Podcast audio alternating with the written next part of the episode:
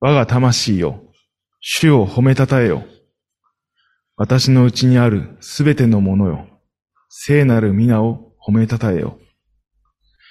我が魂よ、主を褒めたたえよ。主が良くしてくださったことを何一つ忘れるな。主はあなたのすべての咎を許し、あなたのすべての病を癒し、あなたの命を穴からあがなわれる。主はあなたに恵みと憐れみの冠をかぶらせ、あなたの一生を良いもので満ち足らせる。あなたの若さはわしのように新しくなる。それでは本日のメッセージ、えー、恵みを忘れるなと題しまして、小倉先生よりメッセージをいただきます。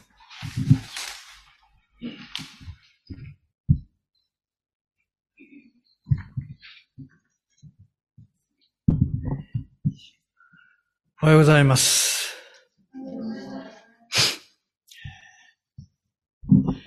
えーまあ、今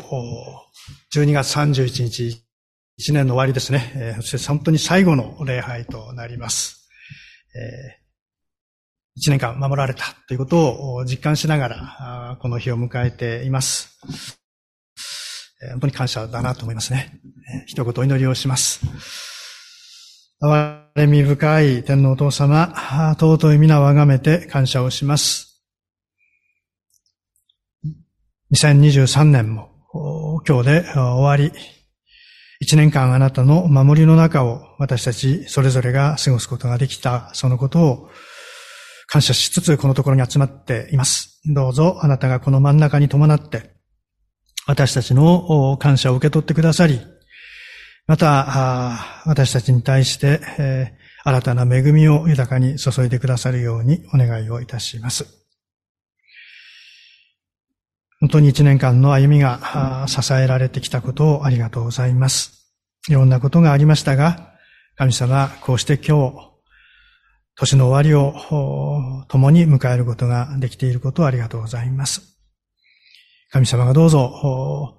一人一人と伴って、また新しい年へと踏み出していくことができるように導いてください。今日のこの礼拝の真ん中にあなたが、伴ってくださり、すべてを導いてくださるように。御言葉が開かれていますが、どうぞその御言葉が語っていることを、私たちが受け取ることのできるように、私たちの心を整えてください。精霊が一人一人の上に豊かに臨んで、どうぞ、あなたとの特別の交わりの中に置いてくださるようにお願いをいたします。覚えながらも集えない方々もいます。えー、体調崩されている方もいますし、また帰省等で、えー、移動している方もいます。神様がどうぞ一人一人と共にいてくださいますようにお願いをいたします。ひととき御手に委ねて、主イエス・キリストの皆によって祈ります。アーメン。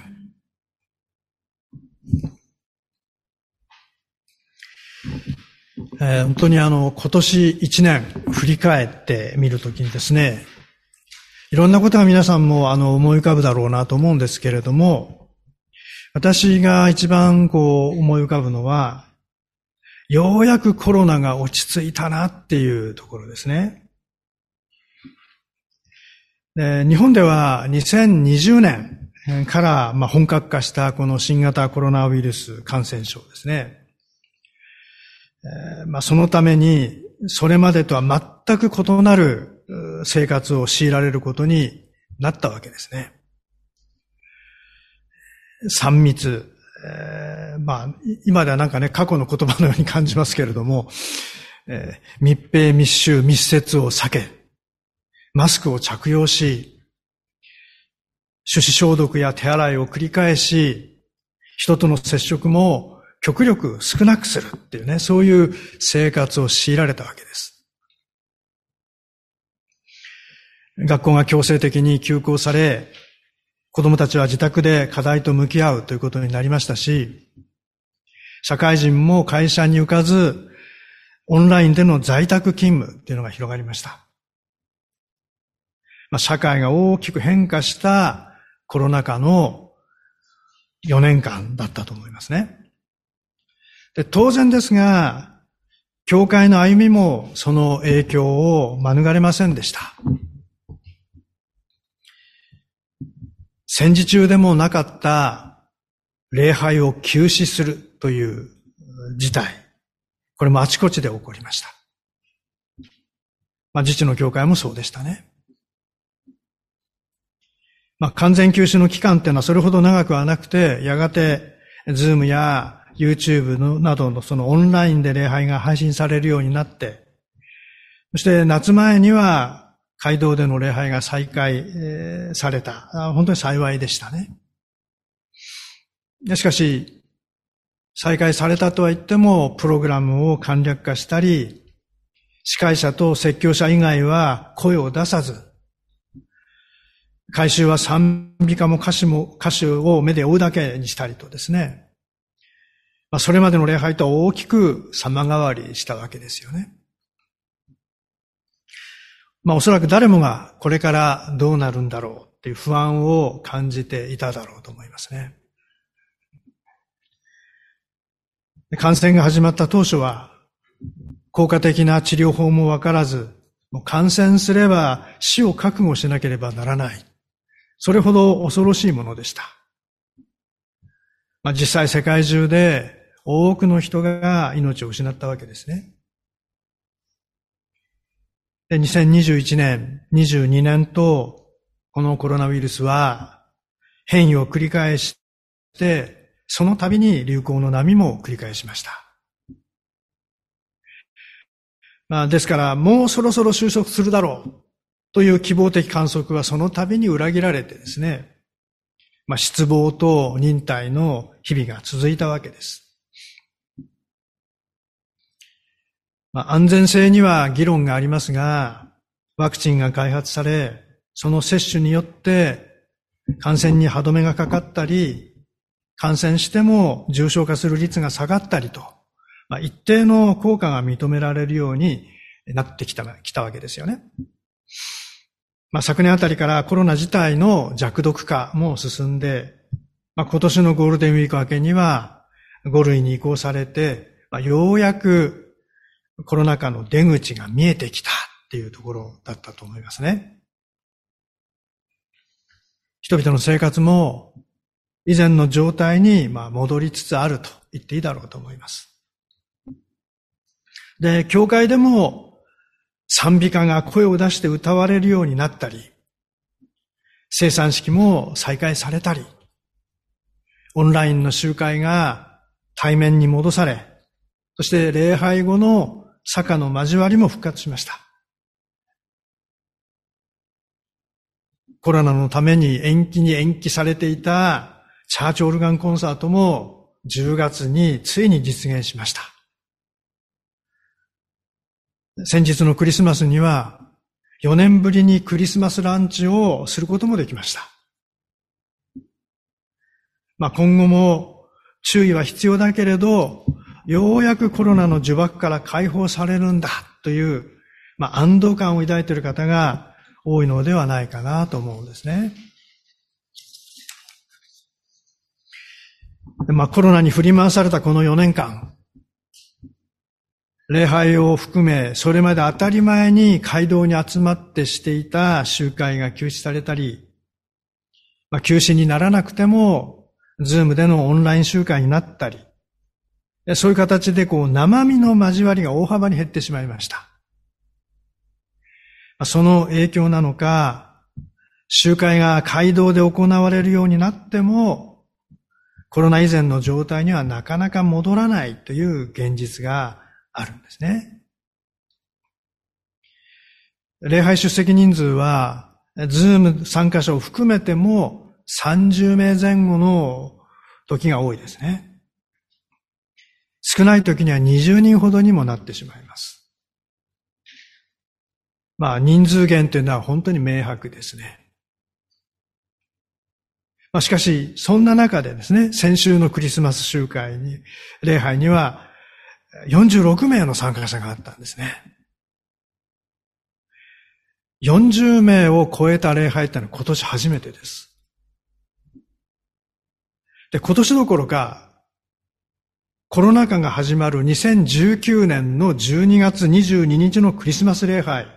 そして24日のクリスマスキャロルの夕べ以来、実に丸4年ぶりなんですね。で調べてみると、2019年には40名を超える礼拝が何度もありました。50人を超える集会もあったんです。まあ、それに比べると、現在は10名以上、教会に出入りする人が減ったということになります。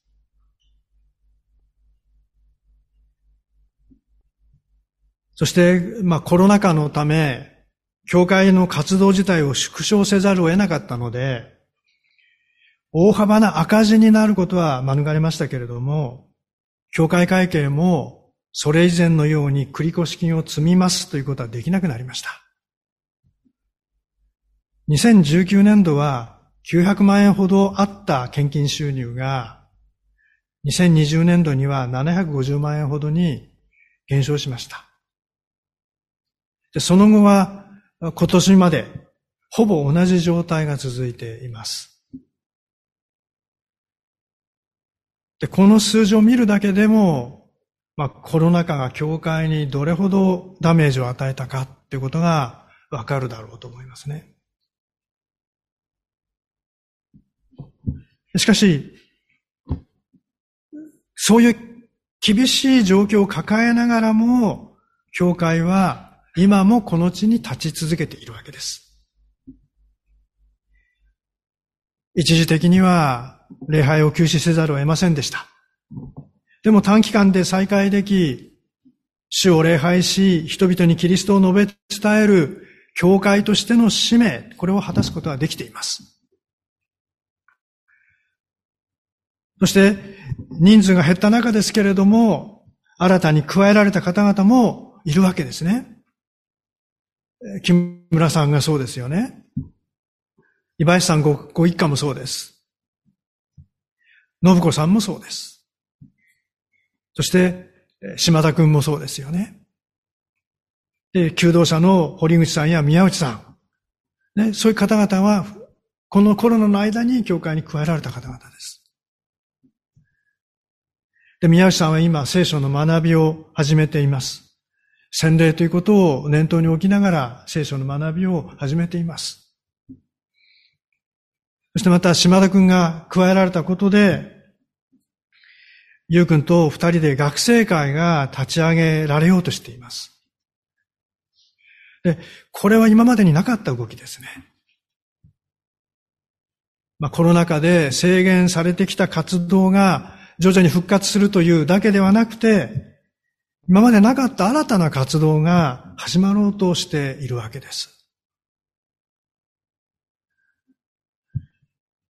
そういうのを見るとですね、本当にこう、志を与えて祈らせ、その祈りに応えて人を立て、ことを行わせようとする主の恵みが背後にあるんだということを私は思わされています。この4年間、感染対策による不自由さは確かに辛かったですが、それらが徐々にこう解禁されて、生産に預かることができた時の感動、賛美歌を歌うことができた時の喜び、坂の交わりでの何気ない会話の楽しさ、それを味わった時に、それらが私たちにとってどれほど大切なものであったか、それを改めて教えられた気がします。当たり前と思っていたことが、実は決して当たり前ではなく、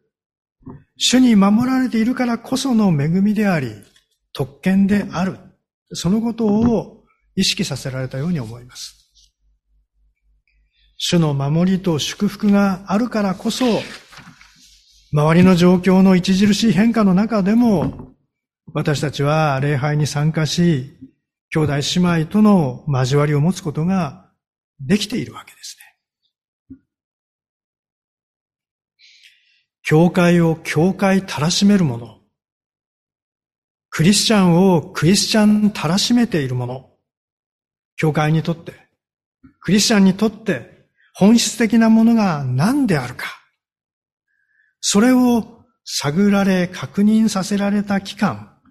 それがこのコロナの4年間だったのではないか、というふうにも思います。そういう意味で、私たちの信仰がこの試練を通して練られた。そう言って良いように思うんですね。まあ、コロナは本当に悪いことばかりをもたらしたと、一般的には考えられますけれども、私たちの信仰ということから見ると、必ずしもそれだけではない。そこに本当に私たちの信仰の質を高めるものがあったということを思わされるわけですね。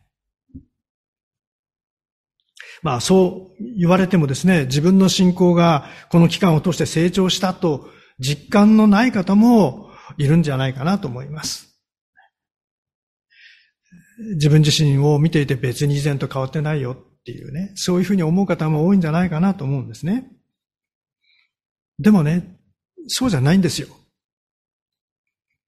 このコロナ禍という異常事態、緊急事態、その中で、礼拝に参加し続けたんです。教会の交わりに身を置き続けていたんです。コロナ禍をきっかけに、礼拝参加を取りやめ、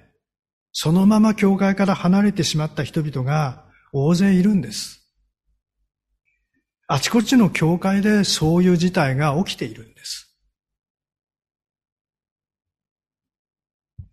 コロナ禍の収束が見えても、そのような人々が教会に戻ってくる気配はないんですよね。それを見るときに、礼拝に参加し、教会の交わりに身を置いているっていうことは、自分にとって何が大切なのか、それをちゃんと知っているっていうことです。それを大切にすることのハードルが非常に高くなっている中で大切にしているんです。それは自分ではあまり意識してないかもしれませんけれども、信仰が確実に成長しているっていうことの証です。で、この信仰の成長っていうのは、先ほども言ったように自分で意識してないわけですから、自分の努力で成したものではないはずです。地道に、御言葉に親しむこと。すなわち自分で日々聖書を読み、礼拝や初集会で説教を聞いたりすること。また主に祈ること。すなわち折に触れて自分で主に祈り、礼拝や初集会の中で共に祈り合う。そういうこと。それらを続けていることで、主が祝福し、養い育ててくださった結果だろうと思いますね。劇的に目立つものではありませんけれども、間違いなくそこに主の恵みが一人一人のうちに注がれているわけです。コロナ禍という危機的状況の中で、私たちは主の恵みによって祝福され、守られただけでなく、信仰の成長もさせられたってことです。コロナ禍の出口が見えてきた今、この主の恵みによってこの危機を乗り越えさせられた、そのことを私たちは改めて感謝したいと思うんですね。で、今朝開いているこの有名な詩篇の作者、ダビデ。彼は、主を褒めたたえよ。聖なる皆を褒めたたえよ。主を褒めたたえよ。と、三度も主への賛美を呼びかけています。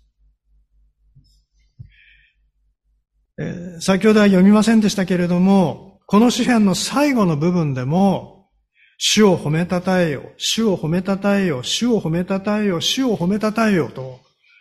4度呼びかけています。主への賛美の思いが、作者ダビデのうちに満ち溢れている。そのことがわかります。で、この一節二節では自分自身への呼びかけですよね。我が魂よ。我が魂よって言い方で。でも二十節以降では天使、主の軍勢に呼びかけ、さらに被造物全体にその呼びかけが拡大されています。そして最後に再び自分自身に呼びかけているんですね。自分自身が主を賛美し始め、その賛美が主のそばに仕える者たち、天使たちですよね。そこから全世界の被造物に広がる。しかしその全世界的な賛美の中で自分が埋もれてしまうのではなく、まあ、その埋もれてしまうというのはその、その他大勢みたいになってしまうんではなくて、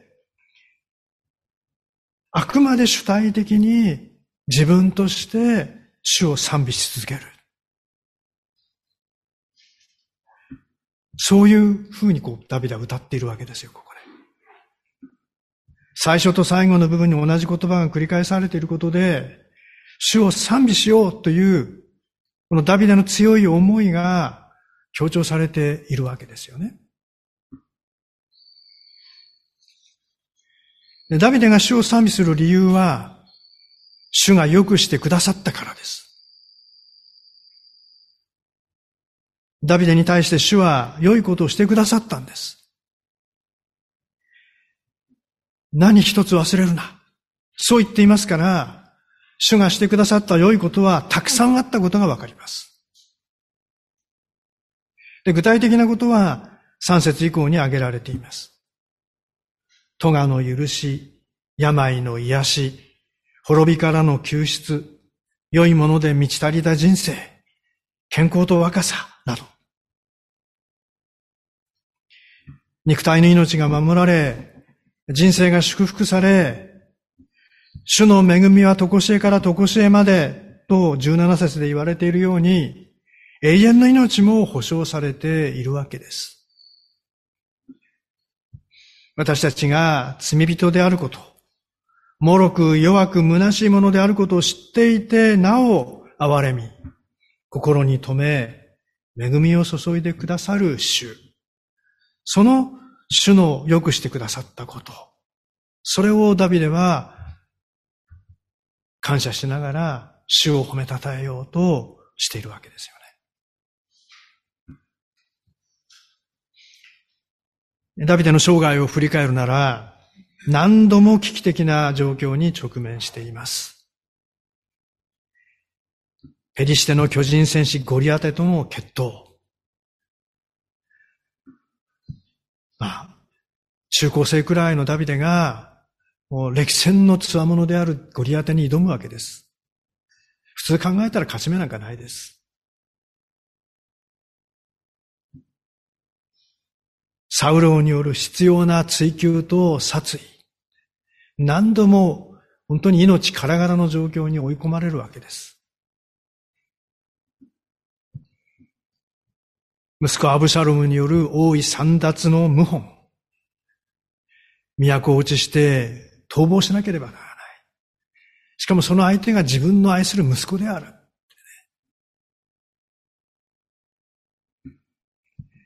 しかしそういう危機的状況の中で、主はダビデを守られたわけです。ダビデがその都度、主を恐れる者として信仰によって対処したからですね。まあ、この詩篇の中でも、主を恐れる者、これが二度、11節17節で使われてますし、ご自分を恐れる者、これが13節で出てきます。そしてまた、18節には、主の契約を守る者、主の戒めに心を止めて行う者とで書かれてますね。主を恐れ、主の戒めに心を止める者に対して、主は良いことをされるんです。ダビデの生涯最大の汚点といえば、バテシバとの会員、そしてその夫であるウリアの殺害でしょう。そういう大きな罪を犯した時でも、ダビデがそれを指摘された時に信仰によって素直に悔い改めたので、主はダビデを許し、再び受け入れてくださったわけですね。危機的な状況に直面して、そこで主に対する信仰をもう一度確認していったときに、ダビデは主の恵みによってそこから救われて新たな歩みへと踏み出すことができたわけですね。そのことを振り返りながら、主を褒めたたえようとダビデは歌うわけです。そして、その主の良くしてくださったことを何一つ忘れるなと自分自身に語りかけ、また全世界に向かって語りかけるわけです。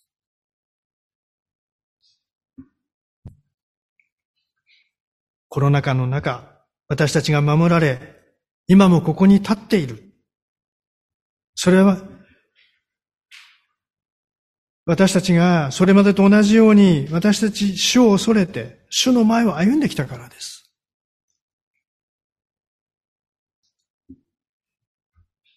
主は私たちを憐れみ、良くしてくださったんです。私たちはその恵みの一つ一つを、また、恵んでくださった主を、教会としても、個人としても忘れることなく覚えなければならないと思うんですね。主が私たちにしてくださった良いこと。それを一つ一つ数え上げ、そして、主を褒めたたえよ。我が魂を主を褒めたたえよ。